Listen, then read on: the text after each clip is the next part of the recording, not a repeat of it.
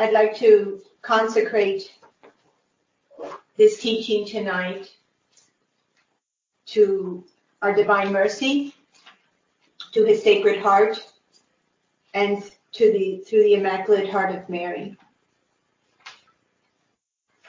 Tonight's teaching is living chalices, and I asked you to to read carefully chapter three, section C seven in our path. We've been speaking constantly about our identities as mothers and missionaries of the cross. And Jesus has told us that our identity is to be His living chalices. And so I'd like to, to focus tonight on what that means and how we become living chalices. The beginning of section three, C seven, you see, is focused on the wedding at Cana. And it speaks about six vessels.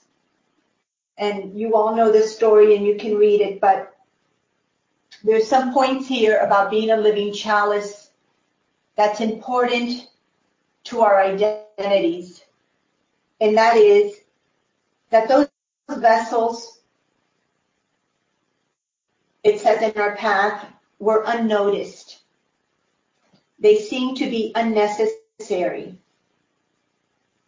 And this is very important, because more, more and more our formation in the identity Christ has given us is in His hiddenness, in His interior martyrdom of the heart. And so I'd like to focus today's teaching on one teaching from the Lord, which is number fifty-nine. And what I'd like to do is read what the Lord gave us, and then break it up into sentences and dissect it together, what the Lord is telling us.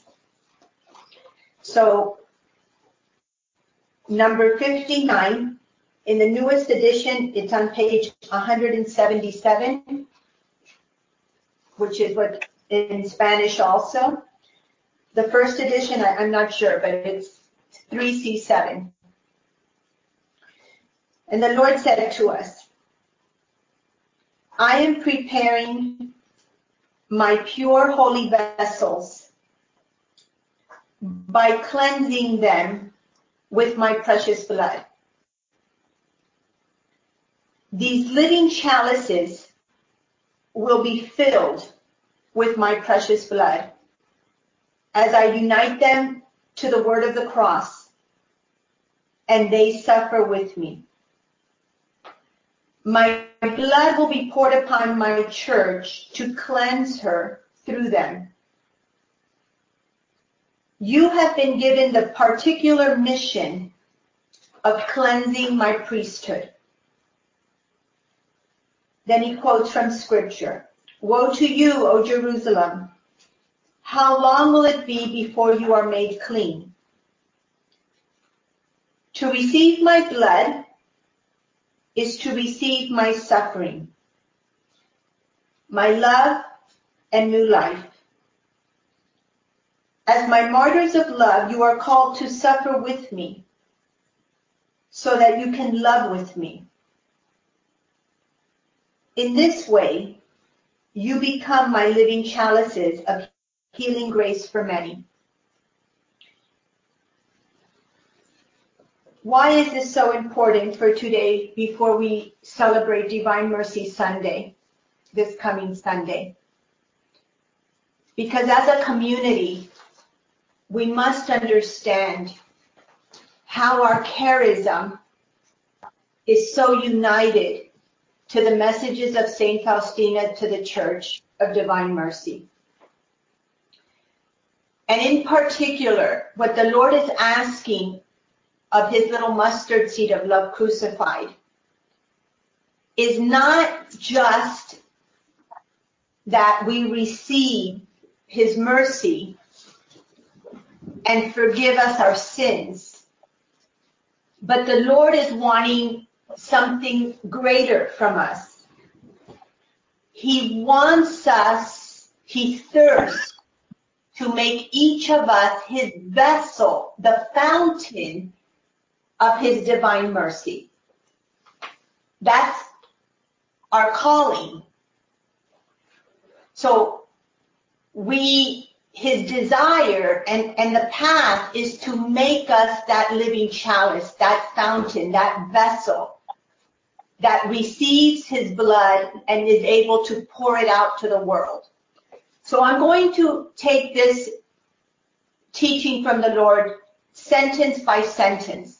The first sentence, the Lord tells us, I am preparing my pure holy vessels by cleansing them with my precious blood. So the beginning is what the Lord is telling us he's doing. He's preparing us. He's preparing to make us his pure holy vessels. And in order to prepare us to become and live our true identities as his living chalices, we have to be purified. Every chalice has to be purified. I have here two chalices.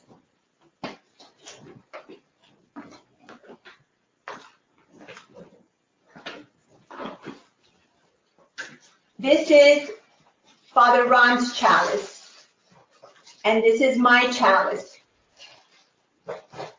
They are both chalices, and as you can see, they're both different.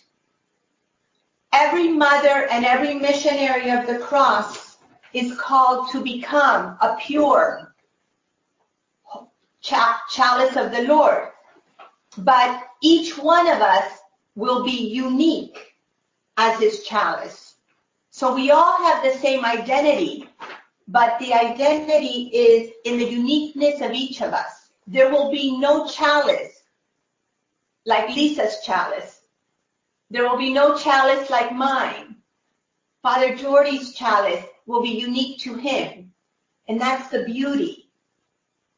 So how are we prepared? How does the Lord prepare us to become his living chalices? That is really the heart of chapter three in our path, the healing of our wounds. In, and I'm not going to go over all of chapter three. I'm just, but I'm going to go over some key things.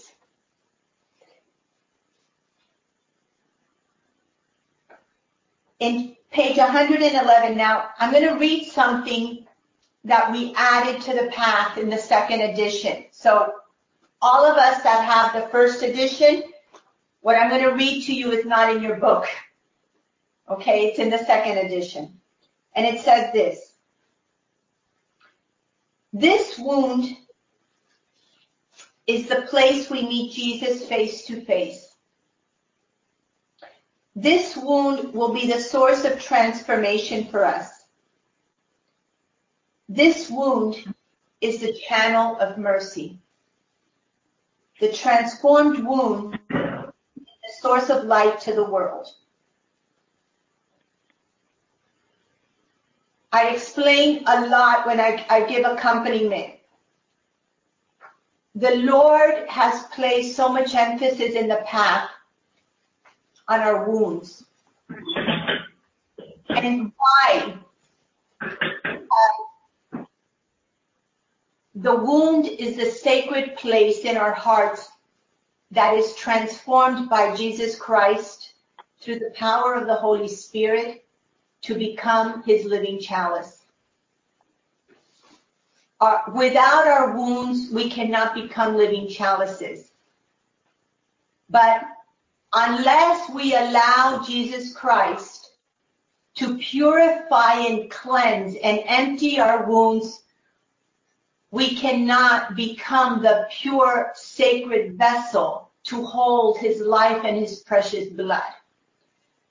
The blood of Jesus Christ, if this chalice was contaminated and had dirt in it, we could not have the blood of Christ in it because it's sacred.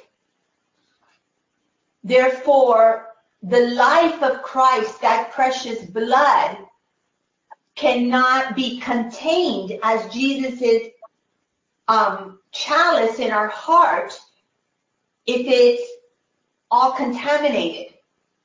So Jesus uses his blood to clean it, to purify it, so that his life can enter it and it can remain.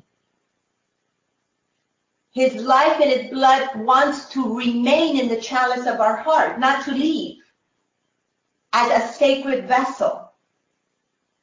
So that is why the constant allowing the Holy Spirit to purify us is essential for the formation of who we are as mothers and missionaries of the cross. And I was thinking in our path how it talks about the leaf and the weeds and the plant. And sure, every mother and missionary of the cross can go to confession and give the priest and give the Lord the leaf of our sin, and that's okay. And we're going to receive the mercy of Christ anyways in that confession, where he's going to heal that sin. But what's wrong with that?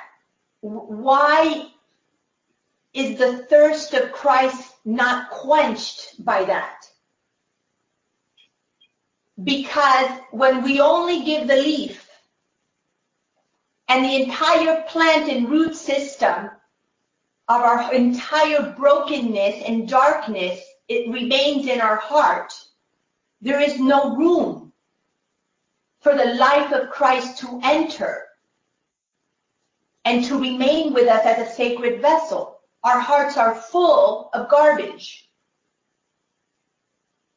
And so as we approach Divine Mercy, the Lord begs, because he wants us to uproot the whole plant with the entire root system of all our woundedness, so that there's a huge hole. And then that hole, just like the priest goes and wipes, the Lord comes in to cleanse and prepare, like he tells us in this first sentence, so that his precious blood, his divine mercy, can be poured into us and we can become those vessels for the Lord.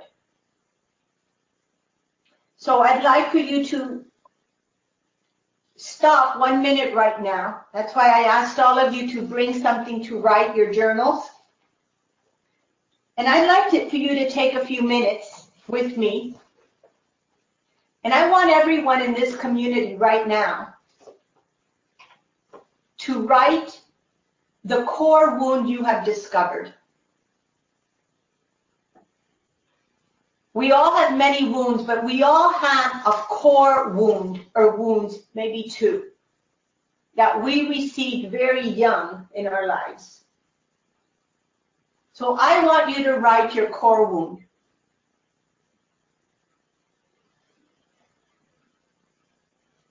And next to that core wound, I want you to write the knowledge that the Holy Spirit in this community through the path has given you so far of all your disordered tendencies that have come from this wound, and also the infection of the lies that came into this wound. What have you learned about this sacred place in your heart, your wound? So take right now time to write your wound, where it came from, how it's been infected with lies and with your disordered tendencies.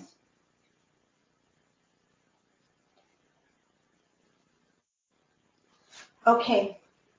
But I wanted to take just a few minutes to do this, because even after years of being in Love Crucified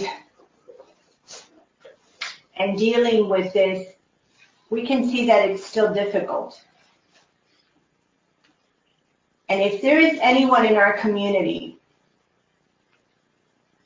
that sat there unable to right a core wound, I would really like you to speak to me. I would really encourage anyone that hasn't identified any core wound to send me an email so that we can we can talk and find out, because we can't enter our true identities if we can't enter this process. If you can't identify your core wounds, if anybody doesn't have any knowledge of their disordered tendencies or any lies that infected our wounds, then, you know, I encourage you to, to come to me so I can try to help you. If you found yourself immediately writing and connecting the dots, it's because this is normal work for you. And you've been doing this work for a while. And this work will really continue the rest of our lives. But those core wounds are essential. There's something else that I want to mention with the work of this core wounds that's not in our path, but because our path is a living path and it's not complete, because we move in the path as the Holy Spirit moves us. I, I spoke a lot lately because the Spirit has been moving me in that way, and I spoke a lot about this in our last retreat in the United States, the inner child in all of us. And I feel that the Lord is bringing me to Georgia Monday for a few days, because I think part of the work that I need to do when I get there is to write this into the path. So I'm hoping to do that. But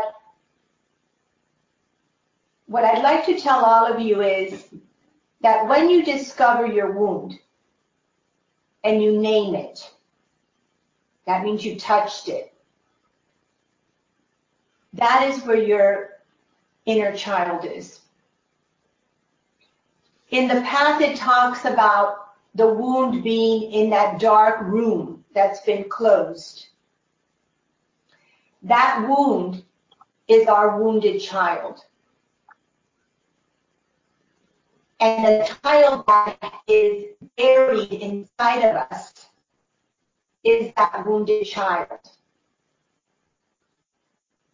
In chapter four, where we speak about we have to let Christ find us so that his mercy can penetrate us, we ourselves are the ones that have to enter that cave, that tomb.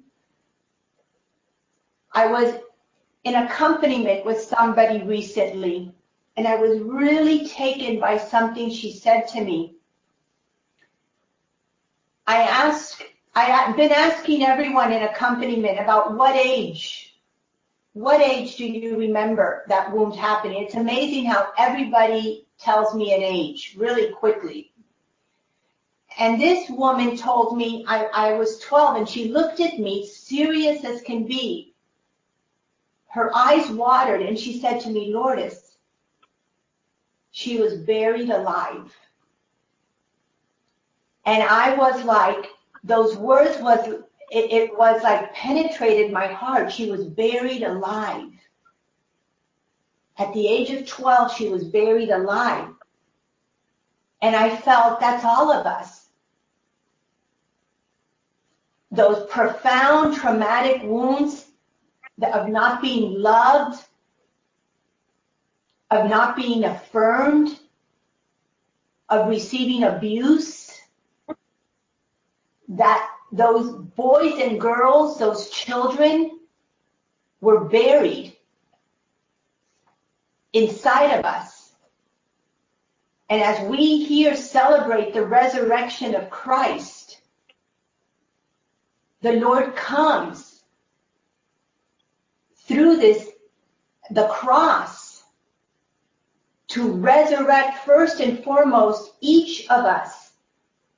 The boys and girls that in a way died, something in those little boys and girls died when they didn't receive the love that they desperately needed, when they didn't receive the affirmation, when they didn't receive the embrace. Something died.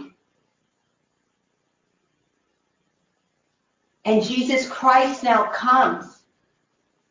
But we need to participate, because I and each of you have to find that child.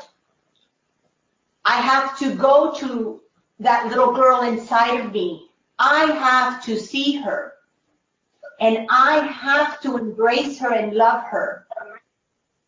And tell her that I am so sorry that our mother could not love her the way she needed, and I love her. And I am the one that moves her gaze to Jesus and tells her to look at Jesus. And I am the one that brings her in that deep wound into the wounds of Jesus to be embraced by the love of God that has always loved her. You see, this work is needed so we enter and receive and become truly our authentic identities as living chalices. There is something also that I spoke about in the retreat. When I speak to almost every single person, the Lord teaches me a lot of living the path through my experience, but through the experience of each of yours. Through the honor I have of accompanying the souls that I accompany. And there is something that the Holy Spirit starts to highlight in my heart, showing me, Lourdes, this is important. And I, the Holy Spirit, want to enter. Those children, wounded children in all of us, so many people tell me this. When they see their child wounded, and I ask them, what do you see? What did you feel? And I ask, what did that child feel? Almost everybody tells me this. Powerless. Impotent. Silent. Because as children, we could not defend ourselves and protect ourselves. We lost our voice. And this is really important, my family, to understand where we lost our voice. Because one of the greatest works of the Holy Spirit, as we come into the cross and make ourselves vulnerable to God, to enter the most intimate places of our heart, one of the gifts that the Holy Spirit wants to give each of us is our voice back. To be silent when someone is hurting us because we lost our voice is a disorder. That kind of silence is not necessarily virtuous. That's a disordered silence. That is the silence of fear. that if I say something, I am not going to be loved. I am going to be ridiculed. I am going to be abandoned and rejected. In order for us to become and live our true identities and mission, we must have a voice. I wrote to you on Good Friday about courage. We cannot be courageous men and women for God if we don't have a voice and if we're scared to use our voice. So we must receive the gift of our voice back. It's a gift of the Spirit He wants to give us.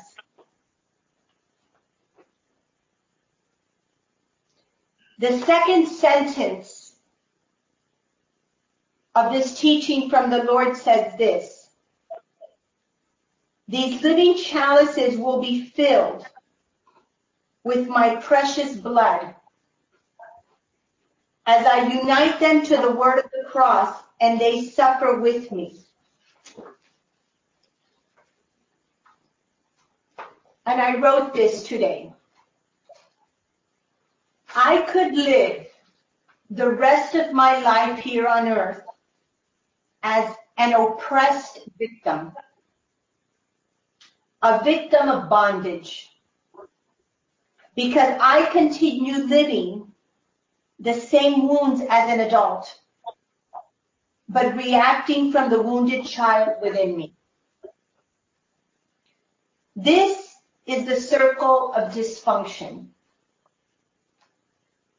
God, in His infinite mercy, will use even these disordered sufferings in our lives for good, because He's so merciful.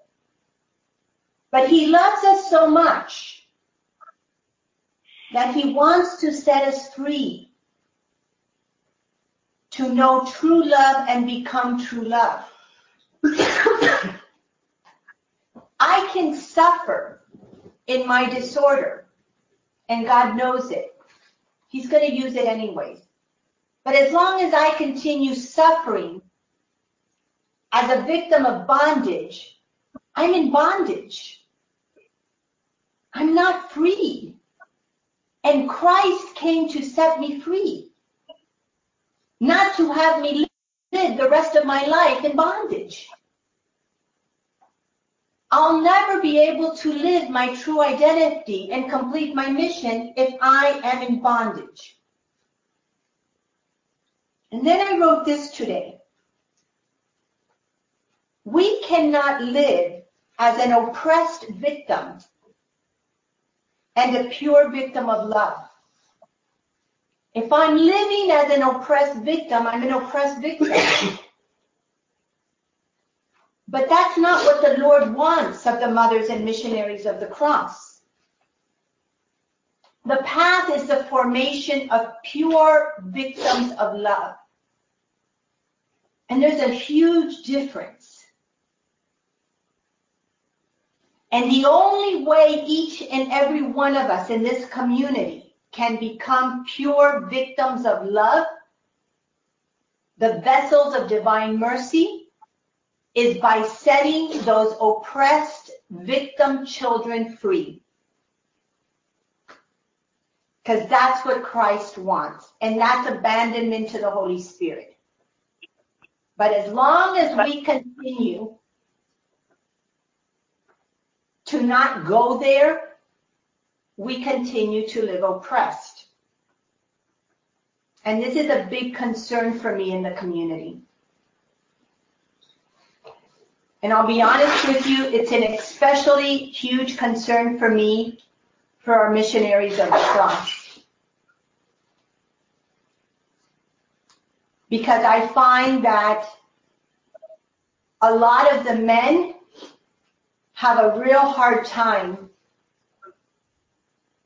really entering this process of healing, of going to the wounds, of seeing their disorders, of coming to the light, of being transparent. And um, so I see that we really need to address this, and I'm here to bring it to the light. Only because I love you. And I have in my heart what the Lord wants for each of us, including for myself. And he doesn't want us to be oppressed victims. He wants us to be pure, holy, free victims. I received this beautiful email today from a woman as I was organizing this teaching. And to me, this email was sent to me by the Holy Spirit because it, this poem speaks completely about what I'm talking about. And I'd like to read it to you. The poem is called Lost Voice. It says, maybe she expected him to say, I love you. Keep the baby. That's our baby. She never confronted his lack of stepping up for love.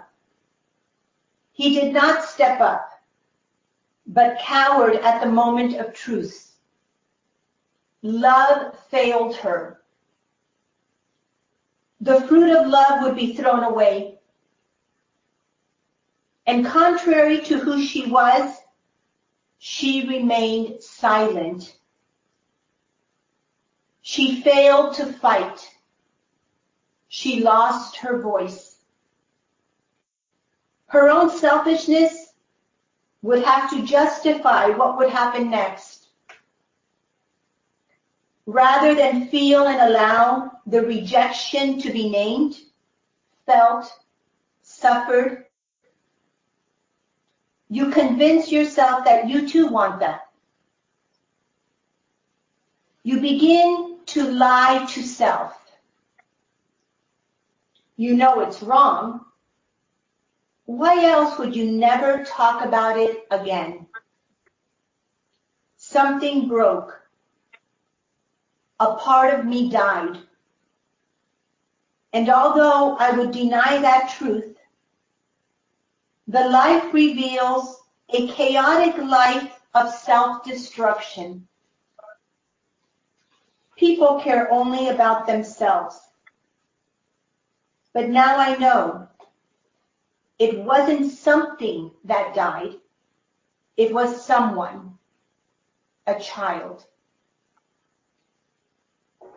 This is a poem about someone that lost a child to abortion. But as I read it, I felt this poem applied to every single one of us. If you notice, the beginning of the poem says something very beautiful. It says, love failed her. That's the wound. But I would say, in each and every one of us, love has failed us.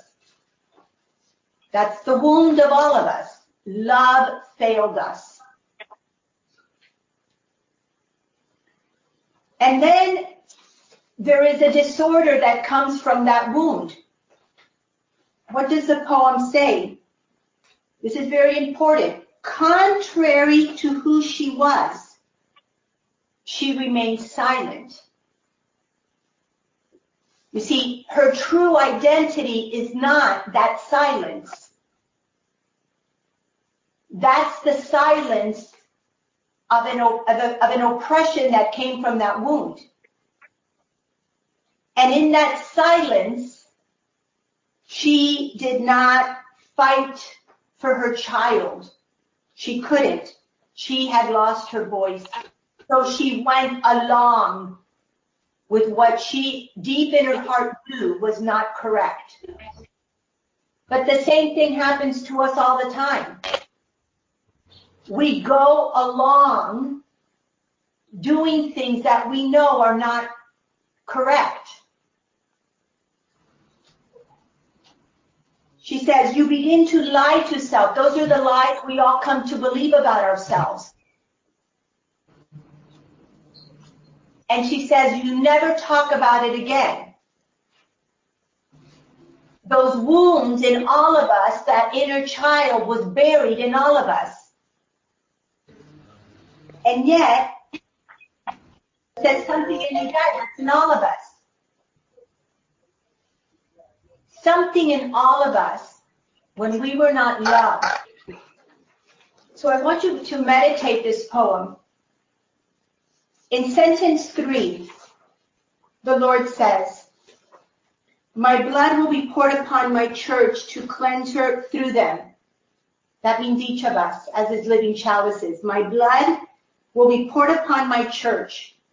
The Lord has specifically asked Love Crucified, every mother and missionary of the cross, that I am going to cleanse my priesthood through each of you to the extent that we allow ourselves to become his living chalice. This mission that has been given to Love Crucified can be completed. But look how beautiful in our path what it says in section of living chalices. It says, the gospel tells us that the jars were meant for the Jewish rite of purification. This too has a significant symbolism for our lives as victim souls. We, as Christ's vessels, receive the wounded, dirty hearts of souls to be washed by our tears, united to Christ crucified. I, as a mother of the cross, in this precious chalice that becomes my, that is my heart. That is why the little girl cannot continue to be stuck inside of me. I have to bring her to Jesus to become one with me as an adult woman, loved by him, so that I can receive the dirty, wounded hearts of so many souls the Lord gives me. And I can place each one of them in this sacred vessel, chalice of my heart. And in the purity of pain, of the grief of Jesus Christ and Abba, our Father, in the most hidden work of the sacredness of the chalice of my heart, my community, this is who we are. This is our identity. This is not about apostolic work here. This is the work of the most profound, the most powerful work of the heart inside the sacred heart of Jesus. I just, I don't know anymore how to transmit the charism and the mission to you. But it's as if I can only beg you to allow the Spirit to do this work in each of us so that those wounded hearts, the multitudes, how many just in our families, how many in our communities, in our schools, does the Lord want to place? Our territory of souls grows bigger and bigger. But our heart, the chalice, has to expand so that all those souls can enter our chalice of our heart. And the grief of Jesus and the grief of the Father, we enter that grief in that silence. And we remain in the grief for as long as God wants. That is so hard. What does the human person want? To run and receive consolation, to call our friends, help! I don't want to, I don't want to feel this grief anymore. But love, love moves us to remain in the grief, but the pure grief. the grief of a pure victim soul.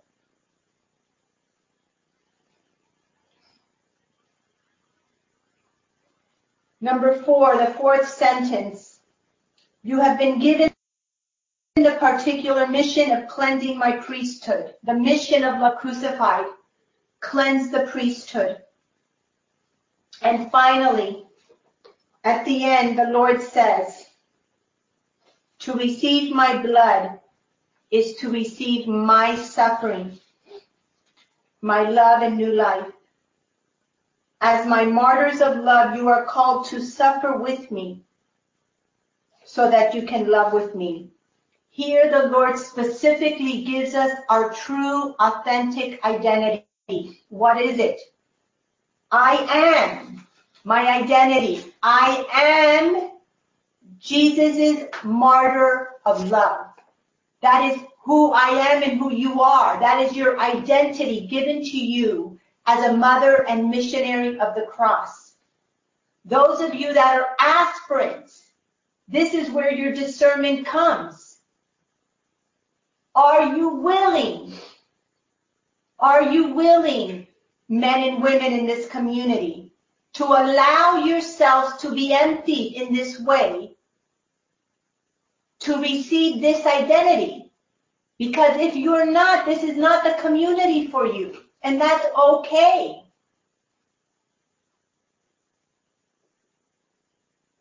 But this is our community. This is what the Lord wants. This is our identity.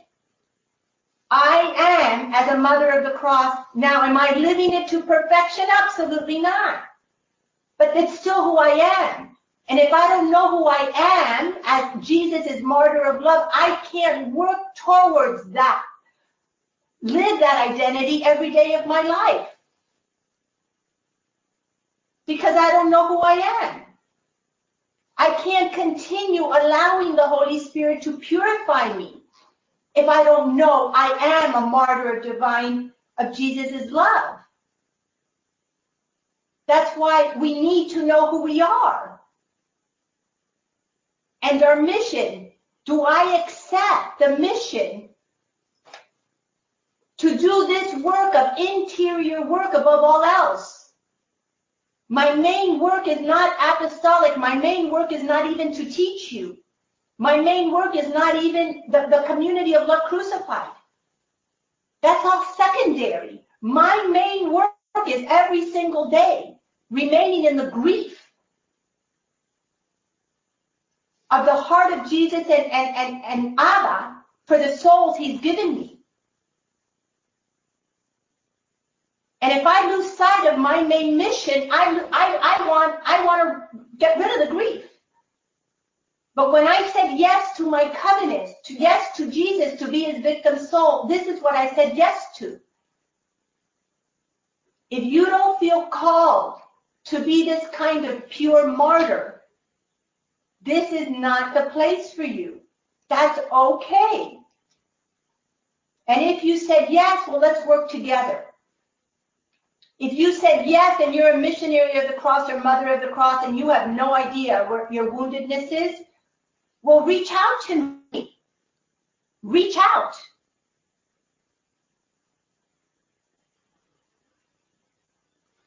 How do we live our identity? Jesus tells us by suffering his grief. No longer ours, but his. That's why our motto of the community, suffer all with me, no longer two but one in my sacrifice of love. Why? Why is that motto important? Because all of us have been suffering all our lives, but we haven't been suffering with Jesus. We've been suffering on our own. We've been suffering too. Jesus is over there and I'm over here suffering. That's been my whole life. The motto of Love Crucified is suffer with me. I have to choose every single day to suffer with the Lord. How? When the Lord permits a suffering in my life, I have to see how Jesus is suffering that same suffering, how it's his grief. And I have to forget. I have to deny myself complaining, myself pitying. I have to deny my desire to run to my friends for consolation and look at the Lord and say, I remain, and see that suffering in him. That is tough. That is hard. And I would say I probably fail every single day of my life. I, I, I, I do a lousy job. But you know what? I'm still trying. But I know who I am and who I am called to be. And that what makes a mother and missionary of the cross. I have to see my grief in the Lord. I have to see it as his grief. Um, I'm going to stop here because I know I've gone over. What I did is I took some messages from Saint Faustina that I sent you by email. They're in Spanish and English, that you can see where the Lord speaks to Saint Faustina of suffering with him, of how he formed Saint Faustina as his pure living chalice. There were two in red that I had put in red because I wanted to speak to you about them, but we don't have time tonight, maybe at another time, but maybe they're just meant for you to ponder. There's one in red that speaks about victim souls, of how our Lord speaks about victim souls to Saint Faustina. So I feel like you have this to ponder as we get ready to celebrate the Feast of Divine Mercy, and really ponder your identity and mission as mothers and missionaries of the cross, as the vessels, chalices of divine mercy. And remember that the colors, the colors of Love Crucified are red and white. They are the colors of divine mercy, the blood and water, the red martyrdom and the white martyrdom. They are our colors that define who we are.